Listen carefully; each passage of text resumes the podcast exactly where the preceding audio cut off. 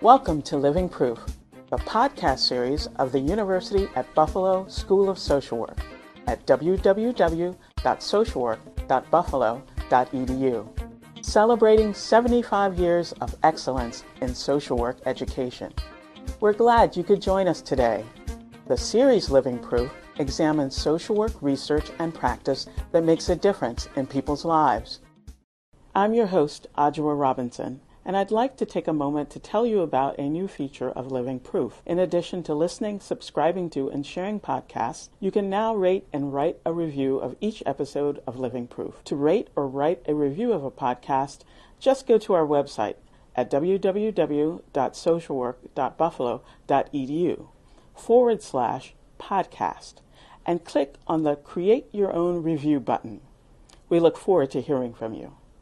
Dr. Elizabeth Tracy is the Grace Longwell Cole Professor of Social Work and Chair of the PhD program at the Mandel School of Applied Social Sciences at Case Western Reserve University.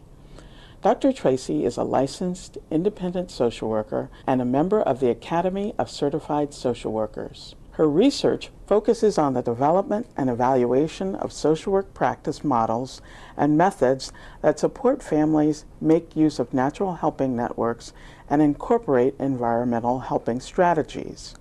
The body of her work on social networks and social support has been applied by other researchers to family preservation programs, residential settings for youth, early intervention, and community mental health case management programs. Her many scholarly works include authorship of Social Work Practice with Children and Families, a family-centered practice text, and co-authorship of Person-Environment Practice, the Social Ecology of Interpersonal Helping, a social work practice text. She currently is principal investigator of a study funded by the National Institute on Drug Abuse, examining the role of social networks in post-treatment functioning. In today's podcast, Dr. Tracy discusses the significance of social networks in social work practice and her research on social work networks and the role of trauma and violence among women presenting with substance abuse or dual disorders. Charles Sims, Clinical Associate Professor at the University at Buffalo School of Social Work, is our interviewer. Hello, this is Charles Sims, and I'm speaking with Dr. Elizabeth Tracy today, and we're talking about social networks in social work practice. Dr. Tracy, good morning. Good morning. I was wondering if you could tell me a little bit more about your interest in networks, and how did you get interested, and where has that led you? I think I first got interested in social networks for my social work practice with children and families. I had worked primarily with families with children with developmental disabilities, and then later with families at risk of having a child play. So I worked in home-based family preservation programs. Both of those settings, I saw the role that informal helping networks could play with families, that families who have a strong network have more emotional and material support for parenting. Mm-hmm. They have role models for how to deal with some difficult child behaviors. And they have networks that can link them with outside sources of help or advice. And when parents didn't have that, it was harder for them to parent. So it was through that I became interested in how we as social workers can work with and not against informal or natural helping networks. And so the focus of my work has always been on social support and social networks within a variety of contexts, leading up to my current work, which is on women with substance use disorders and their social networks. So it's provided a framework for me to look at the social environment of the clients that I'm working with or the client populations that I'm doing research with. I wonder if you could expand it a little bit and tell me a little bit more about what is this social network intervention in social work. When I talk about social network, I'm referring to a set of individuals and the ties among them. Typically in social network, you represent these graphically by visually describing the network. Social networks really has two fields.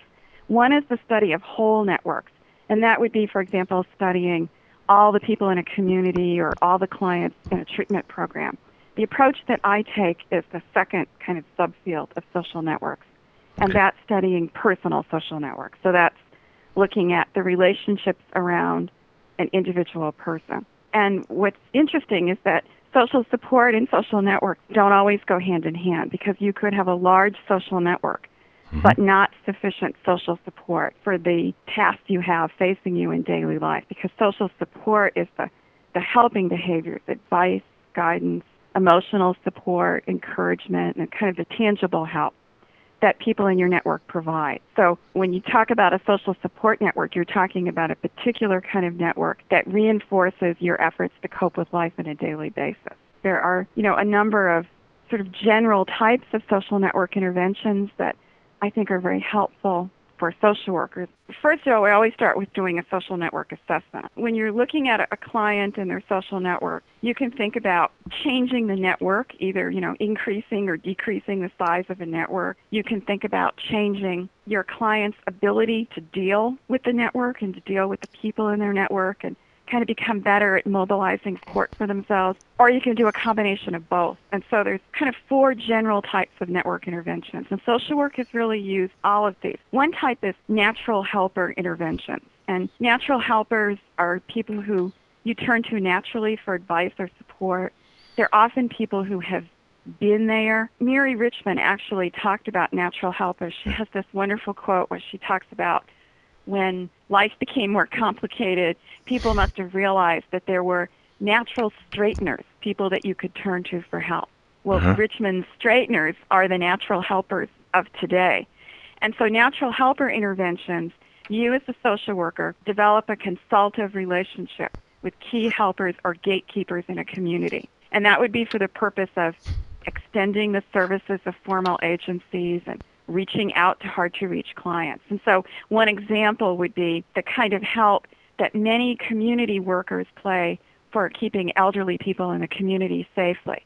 So some communities have trained meter readers and postal workers yes. to recognize signs that an elderly person might need help, and then to be able to give that person information on where to get help. A simple example for me is that I remember being in the bank one day behind an elderly gentleman doing a series of small transactions.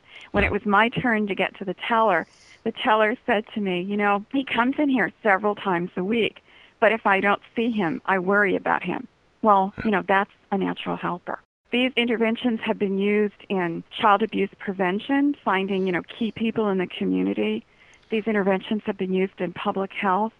I once worked on a Native American reservation where a key natural helper was a woman in the community who had had some nursing training, and people relied on her more than the public health service hospital for medical advice for their children. So when it was time, for example, to have kids screened for vision or hearing for school, Eleanor kind of spread the word yeah. rather than the hospital putting posters up or approaching people formally. So it's that way of connecting with people. And there's a couple more. There's a whole other kind of network intervention, which I called, you know, network facilitation, where you're actually actively working with the client to mobilize or create a social network that's a resource and support.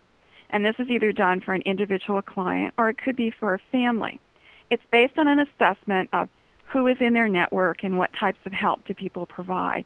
And then working with the client, you come up with a plan for what would be a more helpful network. And network meetings are a key to this kind of intervention. And in network meetings, you convene all the people who are relevant. It could be kin, it could be non-kin or kin-like people. And you sit down and talk about the situation and figure out ways that everyone can play a role.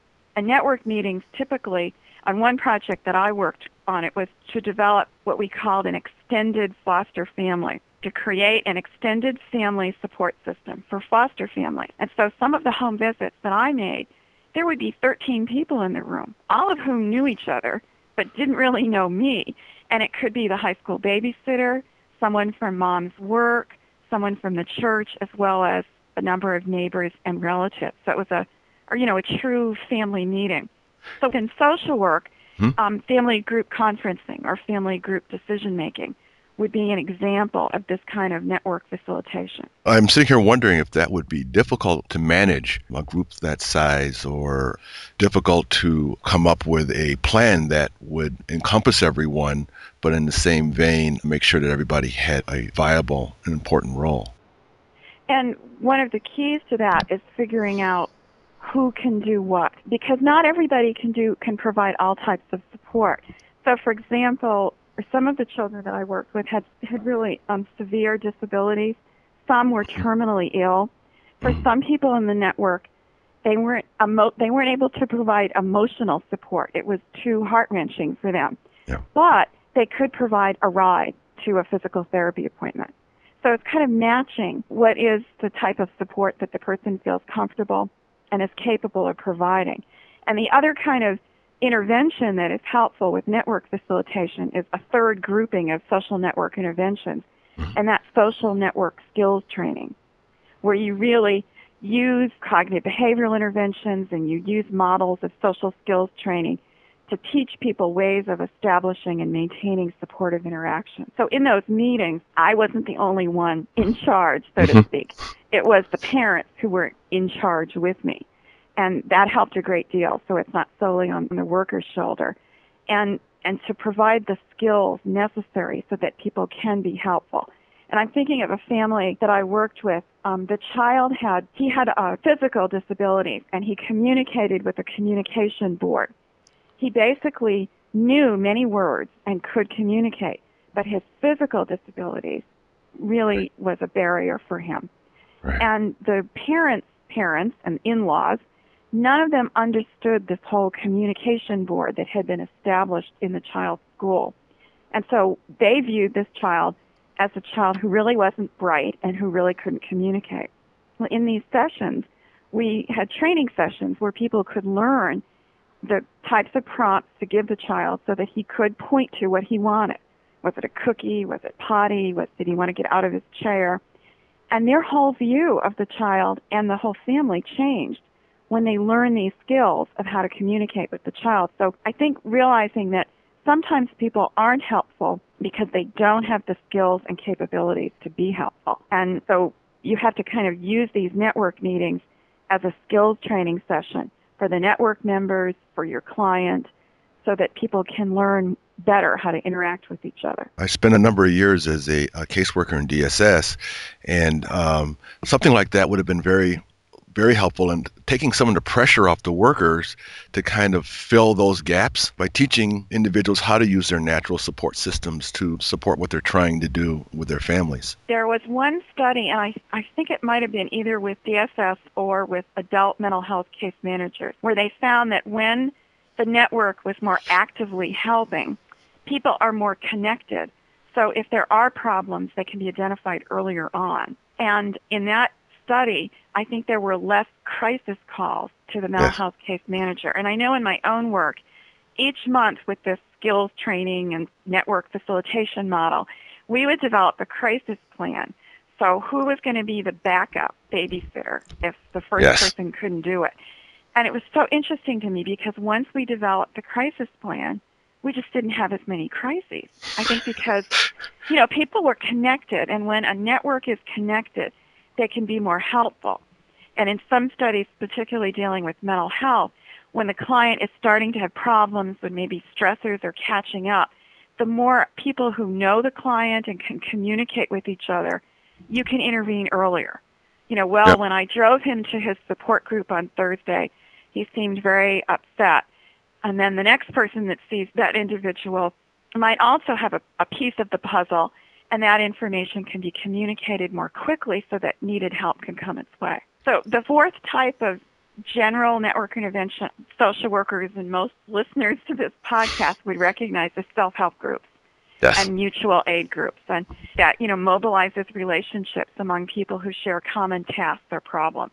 So there are times when a client's network is under so much stress, or perhaps the network is burned out and is just not there for the client, where getting them connected appropriately to a self-help group or a support group can be really helpful, because this can be an ongoing source of support that will be there, you know, regardless. And those sources are also sources of advocacy as well, because the person can learn that they're not alone, that they're not solely responsible for their problems. For example, many years ago, I attended a meeting of People First, which is a national self-advocacy group for people with developmental disabilities. It was quite a powerful experience, and you saw a whole different view of the disabilities world and what could happen when everybody was involved. Those are the general type, the natural helper interventions, the network facilitation, social network skills training and self-help groups. And there are some common social work skills that apply to each of those. But I think that those give us a wide range of interventions to work with clients. You mentioned social work skills, and I was wondering if there are a couple of overarching skills that kind of transcend all four of those types of interventions. There's some that I know are key. One is that linking skill. Most of us teach resource and referral skills, which sometimes when I teach that, it's so complicated. It sounds so easy to do, but that essential skill of linking people to resources. So that's key to all of this. Another thing is using a strengths perspective, I think, is a basic value undergirding social network interventions, because you're working with the client. This is your network. One woman I worked with, her goal was to have more friends, just more women friends that she could talk with or have a cup of coffee with. For someone else, they might need more specific types of help. I need more people to provide childcare. And so working with the client, having the client fully involved in decision-making is another value, working on collaborative worker-client relationship. And building on the strengths of the network. So if there's someone in the network who's good at something, let's not ask them to do something that's hard for them to do. Let's work with what we can build upon. And then I think the last one is the network meetings and the ability to run a group of people and establish some ground rules and some boundaries as well. I think those are kind of key skills to all of these interventions. Are there any particular kinds of instruments or tools? I'm thinking something that might be written to help individuals assess networks, or is this primarily a clinical kind of assessment where a worker would go in or a person would go in and just during the course of their interview make some determinations? There are a number of tools. The common way of doing this across all the work is to ask people to identify who is in their network. Okay. Typically, you ask people to think about people that they've had contact with, typically within a certain time period, the last month, the last several months. And you ask about people that they live with, people who are family, friends, neighbors, people that they might know from work or school, religious organizations, and professional helpers. And then what I've typically done is ask specific questions about each of those network members. And so I've asked about, does this person provide emotional support for you? Does this person provide concrete kinds of help? Would they give you a ride or loan you money? Does this person provide information or advice? I typically ask about emotional, concrete, and informational support. And then another key assessment question, is the help reciprocal? And so typically I ask, is the help with this person going both ways, where you're doing equal amounts of giving or taking? Or is it mostly you helping them or mostly them helping you? Because what I have found in my projects with different agencies is that relationships that are not balanced are more difficult to manage, and that reciprocal relationships tend to be perceived as more supportive. I think being always on the giving end of help has its stresses and strains. I think being always on the receiving end of help, as many clients feel they are, it has problems too in terms of your ability to think positively about yourself. So we do look at that with particular studies. For example, in my current study, we ask, is this someone who uses alcohol or drugs? Is this someone you've used with? Does this person support sobriety? And then you can get a picture of, you know, what percent of the network is using alcohol and drugs, for example? What percent of the network is supportive of sobriety?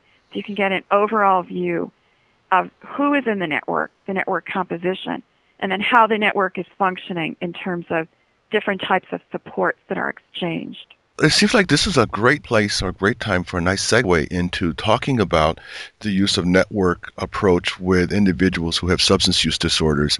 I have a personal interest in that, and you mentioned mutual aid groups and self-help groups a little earlier. And I was wondering about your work with this particular population. I know you've talked a little bit about the work that you've done with children and individuals with developmental issues. But I'm also wondering about this as a way to work with individuals who have substance misuse disorders. I agree. I think my work in child welfare naturally led me into substance abuse and issues with women with children, because one of the reasons that families were at risk or that their child was placed here in Cleveland often had to do with maternal or paternal substance use. So what I came to find a few years ago, I was part of a faculty development project, so I had an opportunity to really look at social networks, women in particular, and substance use disorders. And I really found, just as you say, that an appreciation of personal social networks was really helpful in understanding addictive behaviors, because people were surrounded by networks that may either support or undermine their recovery. And often these networks may have played a role in their initiating use in the first place, yep, play a role in their access to treatment, perhaps in staying in treatment and completing treatment, and, you know, hopefully in post-treatment recovery. I think that's what groups, self-help groups, AA or 12-step programs, you know, try to do, is to create a network that is supportive of sobriety and is a place that you can turn to. So I started two projects. I had a pilot study that was funded by the National Institute of Drug Abuse, and that was part of a social work research development program that we had here at my school. And that project was looking at personal social networks of women with co-occurring substance use and mental disorders. And what I wanted to do in that project was to use the social network mapping tool that I described to you to look at that with this population of women and to describe their social network characteristics and how they perceived their social support. And we were particularly looking at the differences between the women with substance use disorder and women with dual disorders. My current study is a longitudinal study. So the pilot study was cross-sectional. The current study is longitudinal. It's looking at the role of personal social networks in post-treatment functioning. And so we're looking at how networks change over the long haul of either completing treatment or not completing treatment. So we're interviewing women a week in their treatment program, and these are 3 specialized women's programs in Cleveland. We're interviewing them a month later, 6 months later, and then a year later.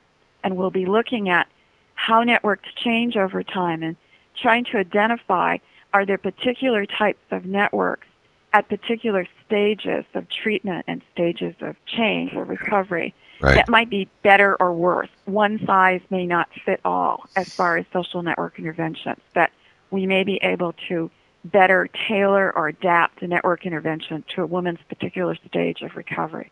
I'd like to explore this a little further. I'd like to take them individually, if you will. Talked about the pilot study. What were some of your findings from that particular study? I'm wondering if that informed the later study that you're currently connected with. Some of the findings from the original study, the pilot study had 136 women in it, okay, and 50 women were in the community, 41 were in residential treatment, and 45 were in outpatient treatment.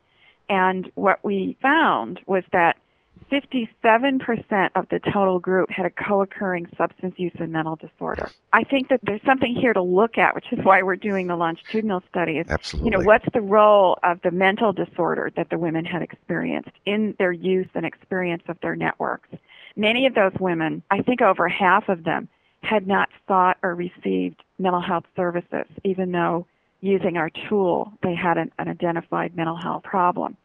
The other thing we found was that the women had very small networks, at least the way we asked the question of them. Okay. On average, they had 11 people in their network. The networks were primarily made up of family members, household members, people that they lived with, right, and friends. And then they also identified professionals. So it's interesting that when you ask people about their network, you will see the case manager, the child welfare worker, the substance abuse counselor right in the network. And what we found was that on average, about half of the people in the network used alcohol or drugs and did not support sobriety. They would be returning to networks that still was a community of use, right, and was a network that did not totally support sobriety. And that the networks were kind of positive and negative at the same time. An example of that was a woman who described that while she was in treatment, her mother was caring for her child, which is not, you know, unusual. That's, yeah, a good support for her to be in treatment. But the mother was the person who would first introduce this woman to alcohol use and drug use, and who she had first used with. So it's a very complex network, and women are involved in relationships that are hard to disentangle from because they may not be supported of sobriety, but they are providing some help that they need to stay in treatment. And during the treatment process, they're continually getting the message that you have to disentangle yourself from these other kinds of networks or individuals who may be continuing to use or not supportive of your sobriety. And if you already have a very small network, that's got to be even more difficult. We felt as we talked with the women that if they were to totally, cut out the people who used and were not supportive, they'd be cutting out key family members. It would be difficult to do. I think that many treatment programs now are more tailored to some of the relationships that women have with as mothers, as daughters, as sisters. These are hard relationships to sometimes manage. We also found that about a third of the network members were perceived as being critical of the woman in a way that made them feel bad or inadequate. So there was a lot of critical network members, and critical in a negative way. And in the research, I think that these people who are critical, negative, nagging, can wipe out the positive effects of more positive network members. So one implication would be skills training for women and network members on how to deal with these relationships and how to modulate their emotional reaction to relationships that are very negative towards them. And then another big finding was that a large percentage of women had been exposed to trauma and violence in their past life and in their current life. Right. And a lot of this trauma, you can only suppose, was experienced within this network. The networks are very complicated for women in substance abuse treatment. And that can reactivate that traumatic experience over and over again if they find themselves in those kind of critical relationships. I'm wondering if you can move to your more longitudinal study where you're beginning to look more long-term at this. Talk to us a little bit about that work. The study that we're doing now is, I should say that we did not find huge differences in social networks and social support between the women with dual disorders and the women with substance use disorders only. Huh. We thought that the women with dual disorders would have much less support. Right. They did in some ways, but not in all ways. And so, for example, when we looked at the two groups, remember a little over half of the women had co-occurring disorders. We didn't find any significant difference in the size of the network, in the overall composition of the network, or in the overall types of support. But what we did find is some differences for the women in the dual disorder group in their perceptions of the sources of some types of support. So the women in the dual disorder group said that the people that they lived with provided less concrete support and less emotional support than the women with substance use disorders only. And interestingly, the women in the dual disorder group reported that more professionals who hardly ever provided emotional support and more professionals who hardly ever provided sobriety support. So their perception was that professionals in their lives were not supporting sobriety.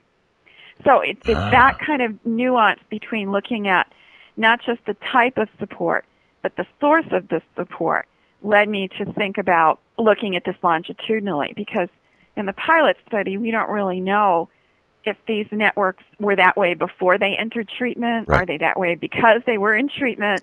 So here, we don't know kind of cause and effect here. So in the current study, we'll be recruiting 420 women, and we'll be interviewing them at these 4 time points. And we're using a number of standardized measures of both social support, standardized scales of social support, and social networks, along with treatment variables, including treatment motivation, their stage of change, and their experience of self-efficacy. And one of the things that we're doing over time is using a new software program, or new to me. It's called Egonet. It was developed by Chris McCarty, and it allows us to gather information using the computer about who's in the network, the questions about each network relationship. And it also adds another module. It allows us to ask a question about each unique pair of network members. So does this person and that person, do they talk to each other independently of you? And this produces visualizations where we can show where people are in networks, who might be brokers in the network, who might be key people who are supportive of sobriety. We can get some measures of network structure. Who's a central person? So is the central person in this network someone who supports sobriety, or is it someone who doesn't support sobriety? So in one of these visualizations of one woman, it was her first time in treatment. It was for opiate dependence. She has two groups in her network, and one group has a broker, or it's dominated by a person who is supportive of recovery and she doesn't use with. The other whole group is dominated by a person that she's used with and is not supportive of sobriety. And so it gives you some clues as to if you're going to have an intervention or family meeting, who might be the people that would be possible to include, or working from a strengths perspective, who might be the people that would be good to include. Those are the things that we're working on right now, is how we can use the visualizations, how we can match up networks with stage of treatment. And we've already had some women have not completed the treatment program. We're using a lot of techniques to follow the group over time. And so we're able to have a group of women who have completed treatment, and we'll probably have women who have not completed treatment. Well, that sounds really interesting, and I'm wondering, the piece of me is sitting here wondering, I hope we can come back later to talk to you further about your findings along those lines and how this technique has been able to help you think about providing, or helping counselors think about providing services to families and individuals. I think that as we work more with the treatment programs using more of a research and development model, we'll be able to look at these data and talk with treatment staff. Most often when I showed the pilot data to the treatment programs, their reaction was, no wonder it's so hard to get family members in for family meetings, because the household members, in fact, were the persons seen as least supportive by the women. Right. And those were the people that the treatment programs were targeting to come in for meetings. Maybe there's someone else in a network who's more possible for this. Well, I also say from a public policy perspective of helping even payers and oversight agencies to rethink what their expectations of treatment agencies are regarding families and family involvement with individuals who are in recovery or moving into recovery. Just one more question. What do you kind of see as the future for all of this, or the future for social network approach in social work? There are a number of barriers to network intervention, because just as we've kind of alluded to, once you start introducing informal helpers in formal care plans, a lot of issues come up. Accountability, funding, privacy, supervision, there's a lot of issues. And in many of our managed care programs, this kind of work with network members, you know, where does that fit in the whole billing process for all of this? So there are a lot of barriers to overcome, and what kind of agency is best able to support this work? Many of the projects that I worked on, these were, you know, specialized funded programs, and how to transfer this into the regular agency practice, we still need more work in that area. I think we need more work on research on interventions, and that would be the direction that I would next want to work on. More studies of what is the additive effect of having a social network intervention as a component or as a module with other interventions that are going on. Does it add to the picture? Does it help people maintain changes over time? And then there's some things that we have to think about, that we can't be too reliant on informal helpers and social networks. It's not a panacea. Right. And it doesn't totally replace formal help, because some people who are living in neighborhoods that have few resources, or have networks that have few resources. Right. Are we relying on networks that don't have the skills and resources to provide help that they really can't afford to provide? Anyone who has provided informal caregiving for a family member knows that there's an emotional strain and a financial cost. So I think we have to be very careful about relying on social networks and informal help without providing the supports and backup that networks need. So I think those are the main things: overcoming the barriers, recognizing the limitations, and providing the support to networks that they need to be supportive, and doing more research on interventions. And my hope is that we can find interventions that are more tailored to the particular stage where a client is at. And we should also expand and increase the utilization of network approach as a way of also engaging families in the community in ways that maybe they haven't been engaged in the past. I think social workers need skills in how to assess, and access and mobilize social networks. And because this is applicable to micro and macro practice alike, it's a key community development or community building skill. It gives us a lens into the client's social environment. This is at the heart of our ecological approach and the heart of our person and environment approach. Right. It gives us a lens. Does this environment have the resources that are helpful to this client? Is this environment not have social resources? Is it an environment that is going to not be supportive of changes? When I was in school, Jim Whitaker, who was my research mentor, talking about the ecological perspective, he would say if you only dealt with person-oriented interventions, part of the ecological perspective is to give people skills to deal with daily life. But if you only did that and didn't also work to change the environment, and social network interventions are one method of environmental helping, then you might have a person who's all dressed up with nowhere to go. The goal is to give people skills, but then also to help create an environment that is supportive of those skills. So ultimately, I see social network approach fulfilling our basic social work mission to assess and intervene at multiple levels to improve the quality of life for people. Absolutely. And this has been a wonderful time spent with you talking about social networks and how social workers can utilize them in our practice. I'd like to thank you for your time today, Doctor. I was wondering if you have a closing remark or a closing statement you'd like to make before we sign off. I think the only thing I would say is just to reiterate that social network approaches do have a long-standing tradition in social work. I mean, that's what their friendly visitors were doing. And then these approaches are very consistent with our values. Increasingly, I would also add, because I haven't mentioned this before, these approaches are incorporated in many of our evidence-based practices. Yes. So, for example, if you look at integrated dual disorder treatment, multisystemic therapy, many packaged approaches incorporate a social network module, a way of building and supporting a network that would maintain changes made over time. So I think as we see more evidence-based practices emerging, we will be able to identify what would be a key role of social network approach within that intervention. So I think, you know, that's for the future of us as social worker profession to deal with. Well, thank you for your time. I absolutely agree. This is Charles Sims with Dr. Elizabeth Tracy. We've been talking about social networks. And as I said before, I'm hoping that we get an opportunity down the road to come back and talk to you further about the work that you've done. Thank you very much. Thank you. You've been listening to Dr. Elizabeth Tracy discuss social networks and social work practice. Thanks for listening, and tune in again next time for more lectures and conversations on social work practice and research.